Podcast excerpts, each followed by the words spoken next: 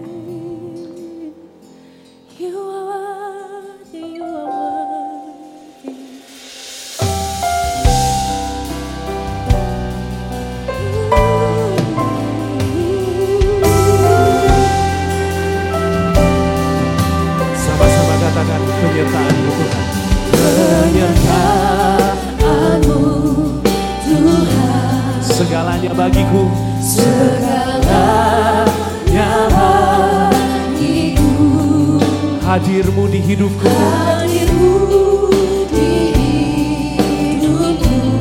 Terutama bagiku. Terutama bagiku. Semua setiap tangan terangkat dari depan sampai belakang dengan penuh keyakinan katakan anugerah Tuhan.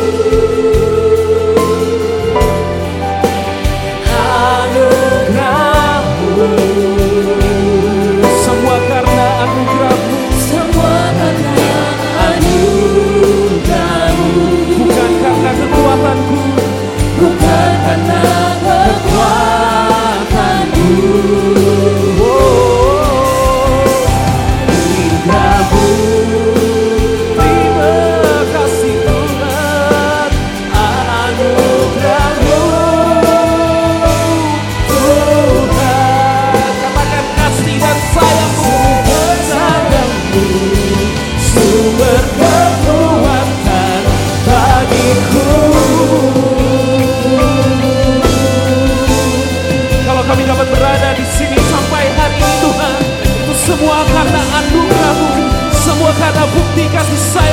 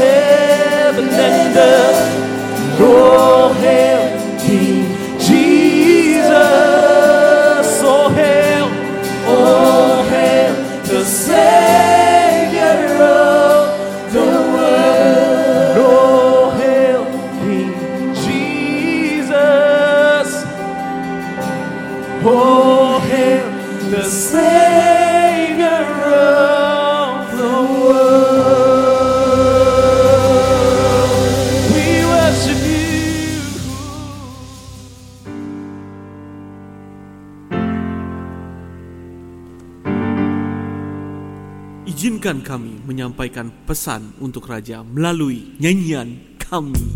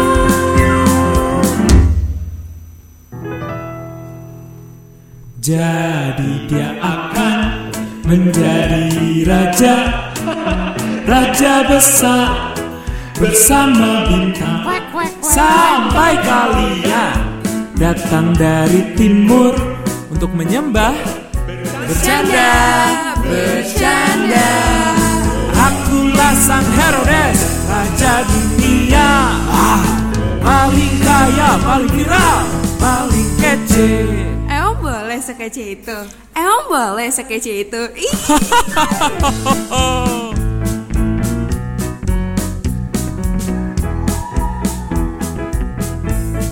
Yerusalem, aku rajamu.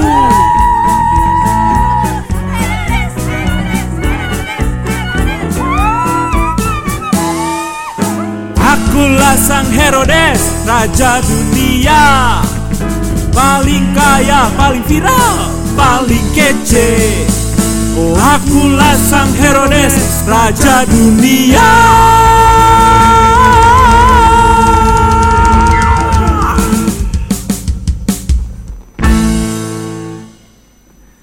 Pergi dan selidikilah dengan seksama di mana raja itu lahir.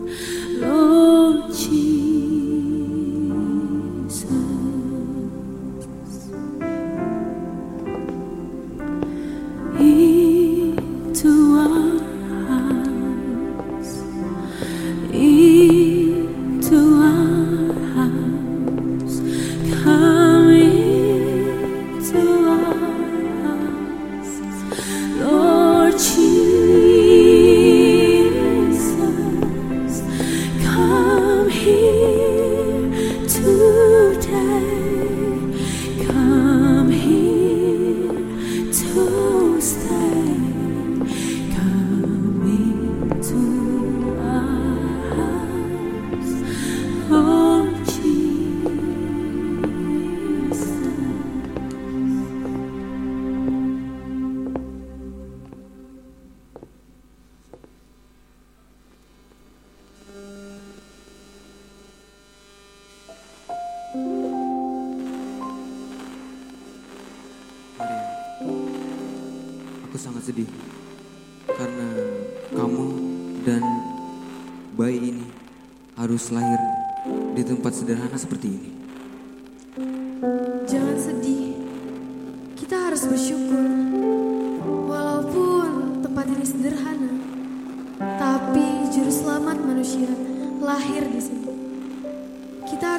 harus mengucap syukur atas apa yang ada saat ini.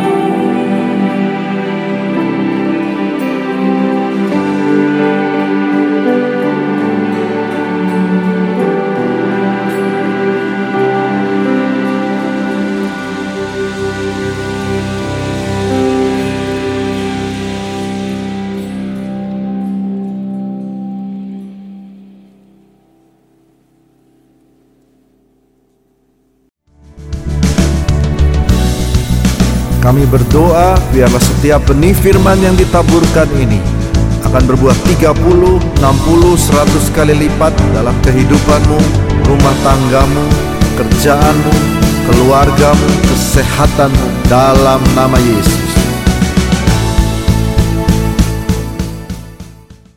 Shalom Bapak Ibu, saya kami dari gereja ucapkan selamat Natal dan harapan kami kita semua selalu mendapatkan kabar baik dan sukacita besar karena Tuhan Yesus hadir dalam hidup kita.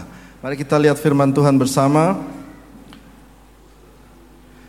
Judulnya adalah Receive the Good News yakni Tuhan Yesus sendiri. Mari kita lihat ayat Lukas 2 ayat 1 sampai 7. Saya akan baca ayat 1, saudara ayat 2, demikian bergantian. Pada waktu itu Kaisar Agustus mengeluarkan suatu perintah menyuruh mendaftarkan semua orang di seluruh dunia. Ayat 2, inilah pendaftaran yang pertama kali diadakan sewaktu Kirenius menjadi wali negeri di Syria. Maka pergilah semua orang mendaftarkan diri masing-masing di kotanya sendiri. Ayat 4, Saudara, demikian juga Yusuf pergi dari kota Nazaret di Galilea ke Yudea, ke kota Daud yang bernama Bethlehem, karena ia berasal dari keluarga dan keturunan Daud. Supaya didaftarkan bersama-sama dengan Maria, tunangannya yang sedang mengandung. Ketika mereka di situ, tibalah waktunya bagi Maria untuk bersalin. Mari kita baca bersama-sama. Dan ia melahirkan seorang anak laki-laki, anaknya yang sulung, lalu dibungkusnya dengan lampin dan dibaringkannya di dalam palungan. Karena tidak ada tempat bagi mereka di rumah penginapan. Baik, mari kita perhatikan. Kita sering baca ayat ini, bahkan setiap tahun menjadi satu rutinitas selama kita menjadi orang Kristen. Dan mari kita dengar firman yang terus diulang setiap tahun. Saya berharap saudara mendapatkan sesuatu pada malam hari ini. Pada waktu itu di zaman Tuhan Yesus dilahirkan, pada waktu ditulis Kaisar Agustus. Namanya Emperor Agustus. Nama aslinya bukan Agustus, nama aslinya Gaius Octavianus. Lalu diberi gelar Agustus. Gelar Agustus ini diteruskan ke penerus daripada kaisar selanjutnya. Kata Agustus ini artinya majestic, glorious seperti tema Natal, glorious Christmas. Bahkan sebagian terjemahan mengatakan Agustus itu artinya savior of the world. Penyelamat dunia dengan segala kemewahan dan segala kehebatannya. Betapa ironisnya ternyata muncul seorang penyelamat dunia dari surga dalam kesederhanaan, lahir di tengah kaisar dengan segala kemewahan dengan gelar yang juga artinya savior. Saudara nggak merasa itu sebuah kebetulan? Apa yang Tuhan Yesus ingin ajarkan kepada kita semua? Apa yang ingin kerajaan surga memberikan pesan kepada kita semua melalui ini? Dilanjutkan ditulis Kaisar Agustus mengadakan sebuah sensus. Semua penduduk wajib mendaftarkan dirinya kembali ke kota masing-masing. Harus wajib. Sehingga berjalanlah Yusuf dan Maria dari Galilea menuju Yudea menuju ke Bethlehem. Seluruh dunia waktu itu harus diputar untuk kembali kepada tempat kelahirannya.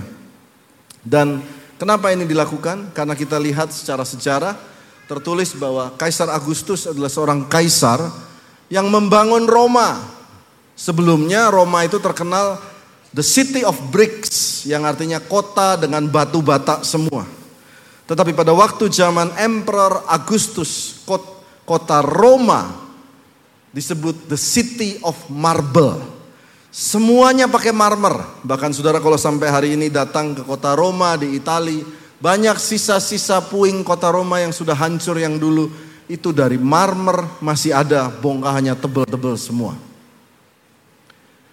Dari mana uangnya marmernya? Dari mana Agustus dapat uang? Dari pajak. Nah, inilah yang menyebabkan orang Yahudi tidak suka dengan penjajahan Roma. Semua yang mereka dapat harus bayar 25%. Mau jual ayam, mau jual online, mau jual apa lagi? Mau jual TikTok shop. Semua belum dapat uang udah dipotong 25%. Inilah Kaisar Agustus. Lalu dia membanggakan inilah kota dari marmer. Nah, kita melihat kehebatan daripada si Kaisar Agustus ini. Lalu pertanyaan selanjutnya, di mana Yesus dilahirkan. Dituliskan ada yang berkata, kalau saudara baca, kalau saudara ke Israel, ada yang berkata, oh Yesus dilahirkan di sebuah gua. Ada juga yang berkata, oh di sebuah kandang. Di mana sebenarnya? Tapi kita lihat di Lukas, Yesus lahirnya tiga kali di kitab Lukas dituliskan Lukas 2 ayat 7, Lukas 2 ayat 12, Lukas 2 ayat 16. Tiga kali lokasi Yesus disebutkan dia dilahirkan di dalam palungan. Palungan itu bahasa Inggrisnya manger. Manger itu zaman dulu bukan tempat bayi yang lucu. Tadi teman-teman mana ya mangernya? Bisa diangkat lagi.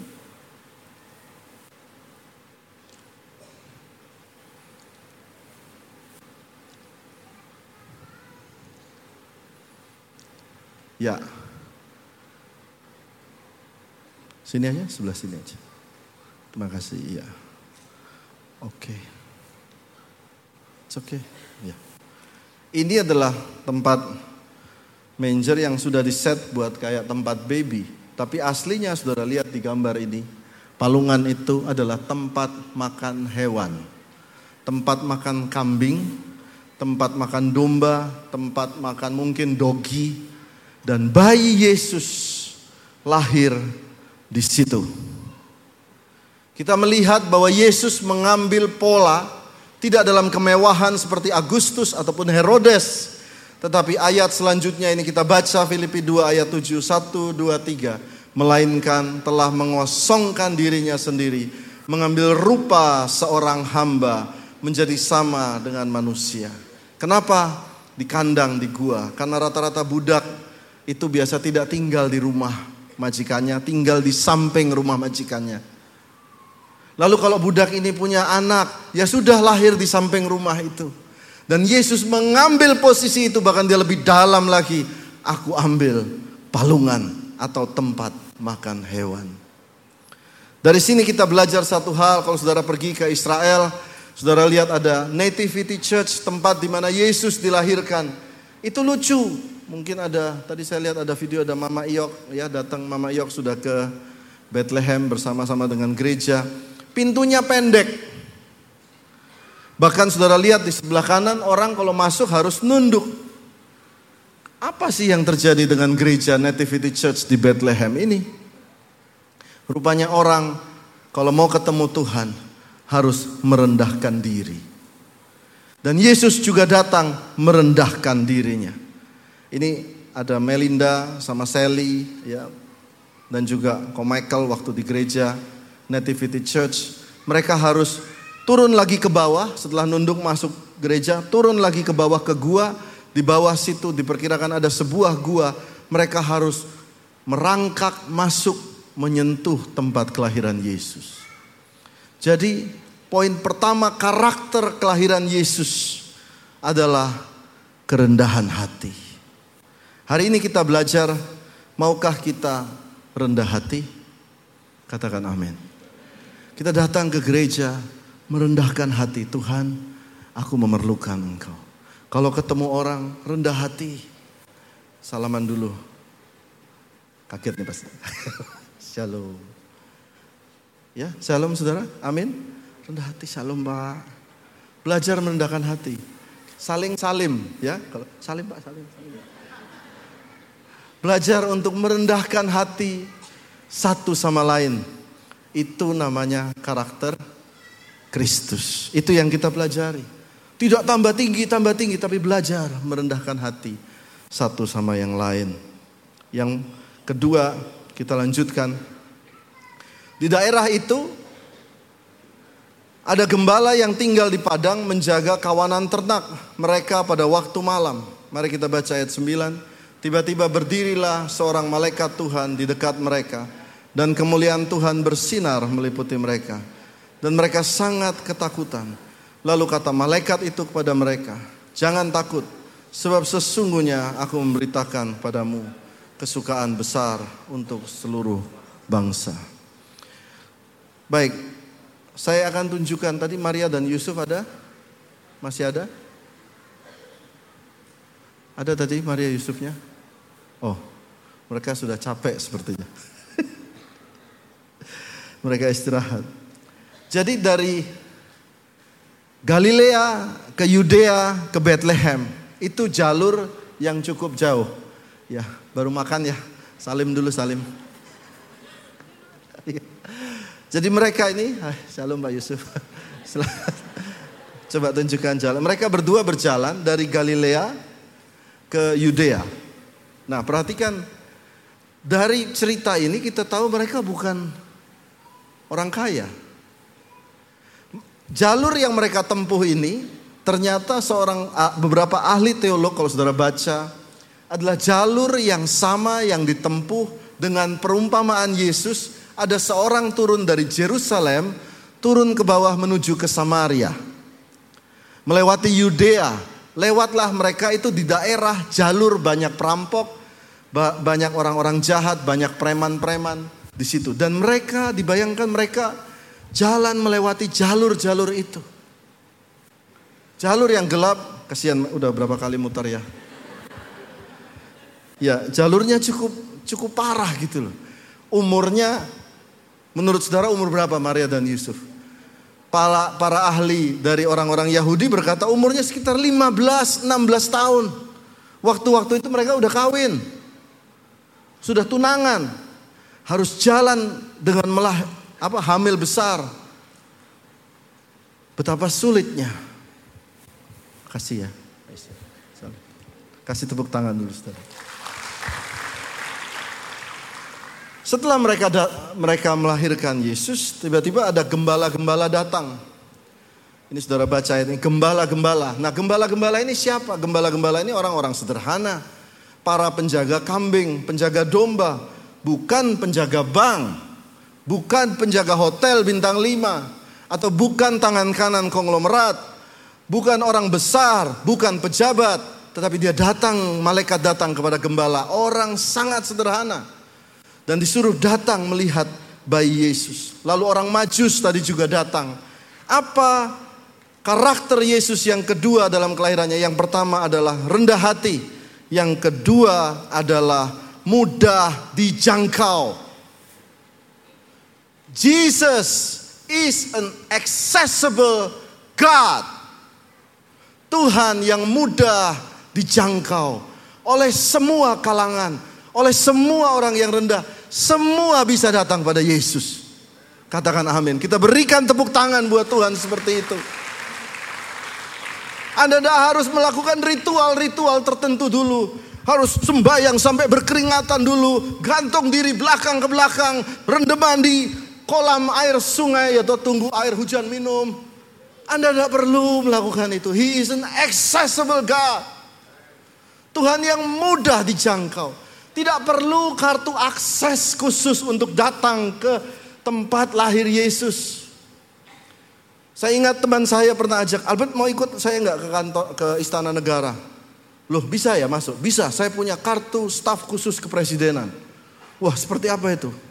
Dilihatkan kartunya, kalau datang kita harus di scanning dulu, dicek dulu KTP-nya dan sebagainya. Harus melewati berbagai protokol. Tetapi kepada Yesus anda tidak perlu melakukan itu semua. Dia Tuhan yang mudah dijangkau. Mari ucapkan bersama saya satu dua tiga. Tuhan yang mudah saya jangkau. Inilah Yesus. Tuhan yang mudah untuk dijangkau. Lalu apa wanita 12 tahun pendarahan bisa menjangkau Yesus. Prajurit Roma bisa menjangkau Yesus. Pengemis buta bisa menjangkau Yesus. Saudara semua yang datang ke sini, ada yang datang ke sini bayar? Nggak ada yang bayar kan? Karena gereja nggak pernah bayar. Gereja terjangkau. Saudara nggak usah bayar Coldplay, bayar tiket. Terus sini ada orkestra. Ada video mapping. Ada drama yang sampai tadi entah Dewa 19 atau Herodes mirip. Kita semua disukakan. Karena gereja itu terjang, terjangkau. Nah sekarang pertanyaan saya, terjangkau itu artinya apa? Saudara kalau belanja Louis Vuitton, tas, itu kadang tidak terjangkau. Tetapi kalau saudara belanja apa? Bintang yang besar di langit namanya matahari, itu terjangkau. Saudara makan di restoran mewah mungkin tidak terjangkau. Saudara makan di warteg terjangkau, betul kan? Yesus hadiah dari surga yang begitu indah dibungkus, lihat baik-baik. Dibungkus dengan kain lampin. Kain lampin itu untuk nutupin bayi kambing. Kain lampin, bukan kain sutra raja, bukan kain kualitas satu, kain dari Italia, tidak. Dia pakai kain lampin. Seperti dikatakan sebuah hadiah mewah yang dibungkus dengan kertas koran. Itulah Yesus. Message-nya apa Pak? Untuk menunjukkan buat kita semua dia mudah dijangkau. Katakan amin. Saudara, apalagi yang mudah dijangkau? Dalam kehidupan Yesus, karakter kelahiran, kehidupannya juga mudah menjangkau yang dekat dengan dia. Satu hari dia kekurangan makan untuk 5000 orang. Apa yang dia jangkau? Lima roti, dua ikan. Dia angkat yang bisa dia angkat, yang bisa dijangkau. Dia ucap syukur dan terjadi mujizat. Hari ini saudara, yang mudah dijangkau buat kita itu apa? Mengucap syukur. Saudara datang, Mama Yok datang sama cucu, disyukuri. Saudara datang dengan keluarga, itu mudah dijangkau. Bersyukur. Yang jauh-jauh, oh Pak, saya belum menyelesaikan rencana pernikahan saya. Masih jauh. Yang ada dekat, syukuri dulu. Katakan amin. Saudara masih bisa pulang. Pulang ini saudara dapat lemper. Dan snack box. Bersyukur gratis. Berikan tepuk tangan buat Tuhan. Belajar bersyukur. Saudara bersyukur. Oh orkestra begitu indah seperti ini. Ada pianis Bayu Lim seperti ini. Bersyukur. Mudah dijangkau. Itu rasa syukur. Jangan jauh-jauh. Nanti stres. Amin. Lalu kita lihat apa sih yang siapa yang mau dijangkau oleh Tuhan. Mari kita baca. Roh Tuhan ada padaku. Oleh sebab ia telah mengurapi aku untuk menyampaikan kabar baik kepada orang-orang miskin. Ia telah mengutus aku untuk memberitakan pembebasan kepada orang-orang tawanan dan penglihatan bagi orang-orang buta. Untuk membebaskan orang-orang tertindas. Memberitakan tahun rahmat Tuhan telah datang. Siapa yang mau dijangkau? Yang pertama, orang-orang yang berkekurangan atau miskin. Yang kedua, orang-orang yang ditawan. Ditawan dosa, ditawan dalam kehidupan yang berputar susah demi susah. Orang-orang yang buta, yang tidak tahu ke depan mau ke mana. Orang-orang yang tertindas oleh keadaan dan kondisi. Ini pesannya apa sih Pak? Gini loh Pak. Kalau Anda punya uang banyak, Tuhan Anda itu harta melimpah. Kalau Anda punya koneksi banyak, pejabat dan sebagainya, Tuhan Anda anda semakin kuat jadi orang. Tetapi Yesus datang kepada orang yang tidak punya itu semua. Dan dia mau menunjukkan orang-orang tertindas, orang-orang yang tidak punya. Eh, kamu juga punya Tuhan. Pak yang di ujung, yang mungkin ah saya nggak mau kelihatan.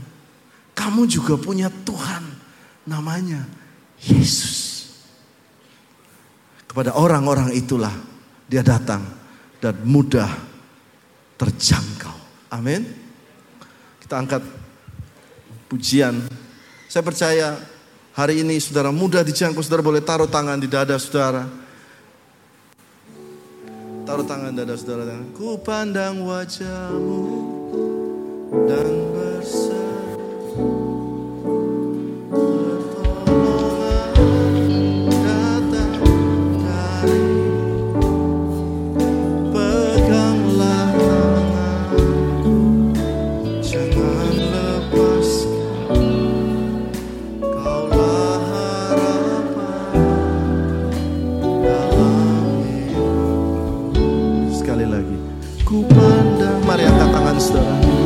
Mari angkat tangan jangkau Tuhan kita berseru. Oh dia sangat mudah dijangkau.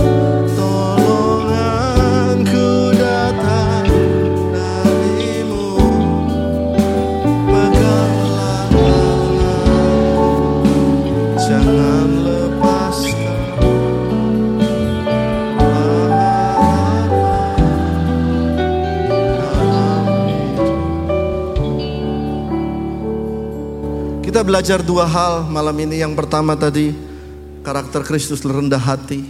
Yang kedua mudah dijangkau. Kalau saudara ada saudara di sini yang sedang mau jadi caleg, it's okay. Saudara harus mudah dijangkau. Amin. Kalau saudara mau jadi orang besar, mudah dijangkau. Handphonenya jangan disembunyikan. Harus bisa seperti karakter Kristus. Yang ketiga, Mari kita baca Lukas 2 ayat 7.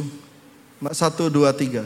Karena tidak ada tempat bagi mereka di rumah penginapan. Bahasa Inggrisnya saudara lihat sebelah kanan.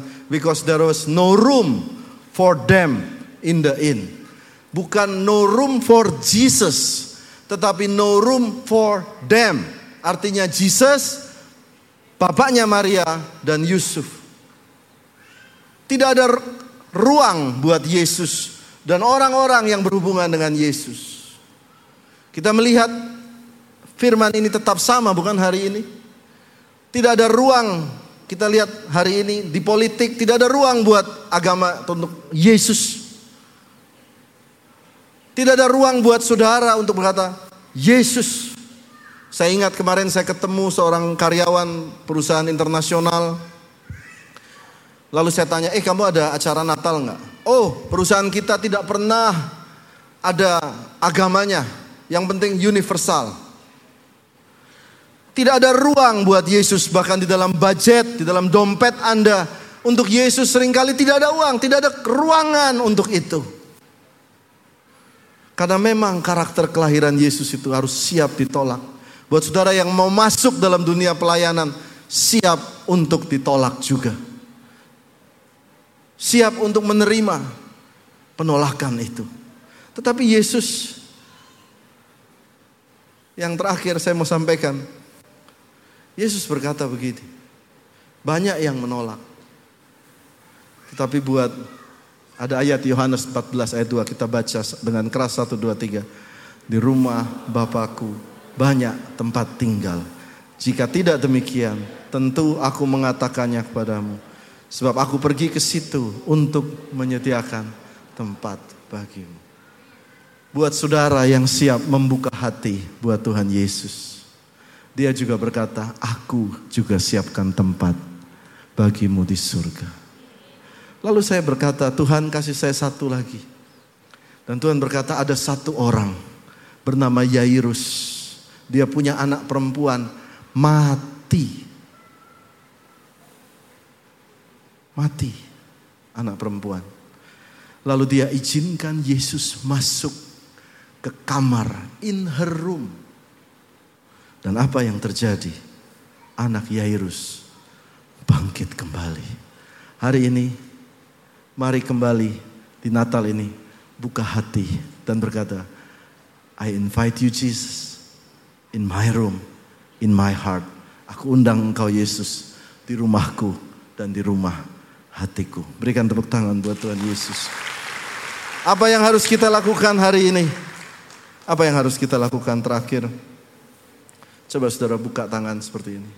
Seperti terima sesuatu. Terima hadiah Natal Tuhan Yesus. Katakan amin. Saudara hari ini nggak usah pusing nanti awal tahun bagaimana. Just receive. Saya kemarin berkata, Tuhan bagaimana supaya benih itu dapat tumbuh subur. Tuhan bilang benih itu tumbuh subur kalau tanahnya itu bagus. Tanahnya bagus bagaimana? Tanahnya harus tenang dulu. Mari buka tangan saudara. Tenang, mau terima kabar baik, kabar keselamatan. Katakan dalam hati saudara dengan kata-kata saudara, aku terima kabar baik. Aku terima kabar sukacita. Di rumah Tuhan ada berkat. Di rumah Tuhan ada mujizat. Satu hari ada seorang disalibkan bersama dengan Tuhan Yesus. Lalu dia berkata, Yesus, aku mau engkau mengingat aku, aku membuka hatiku untukmu. Dan penjahat adalah orang yang mendapatkan tempat di surga bersama Tuhan Yesus. Amin. Mari kita bangkit berdiri. Boleh, boleh. Into my heart. Into my Come into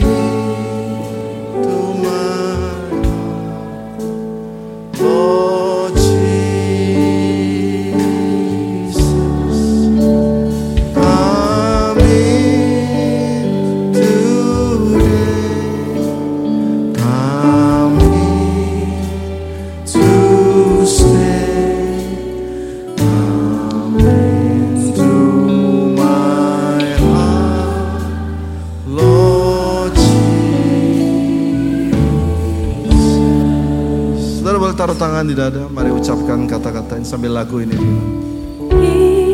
Tuhan Yesus, mari ucapkan kata-kata saya. Tuhan Yesus, aku menerima Engkau sebagai juru selamatku mulai hari ini sampai selama-lamanya. Aku siapkan tempat di hatiku, aku siapkan tempat di hidupku bagi Tuhan Yesus mulai hari ini sampai selama-lamanya. Amin. Berikan tepuk tangan buat Tuhan Yesus.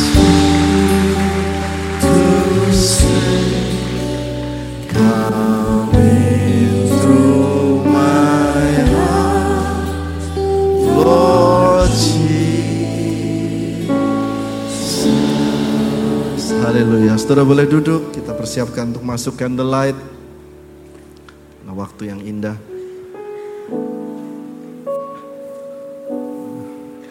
Lilin ini menandakan terang Kristus yang ada dalam hati kita dan biarlah kita menyebarkannya. Jadi prosesi lilin Natal ini akan disebarkan. Jadi saudara jangan nyalakan sendiri. Betapa indahnya kalau kita berbagi kasih dan kita membagikannya kepada yang lain.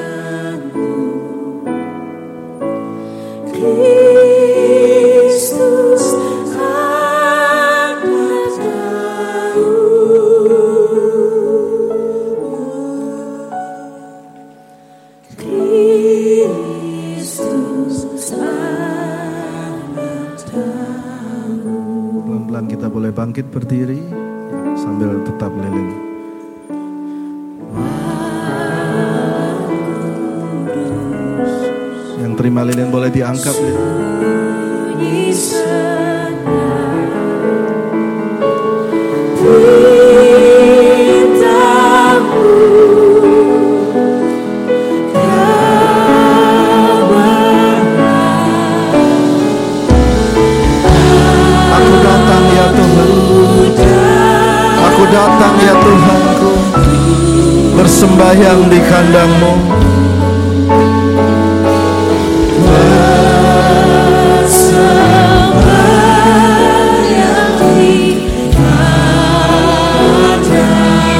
Mari angkat lebih tinggi mengucap syukur. Mengucap Saudara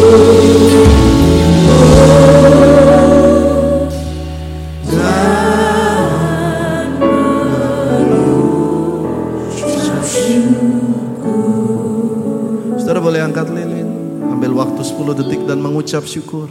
Satu tahun sudah saudara lewati. Syukuri saudara Masih bisa bernapas, masih hidup. Bersyukur masih bisa ibadah Natal Melihat lilin-lilin yang indah. Terus syukur, terima kasih, terima kasih. Terima kasih Tuhan, terima kasih Terima kasih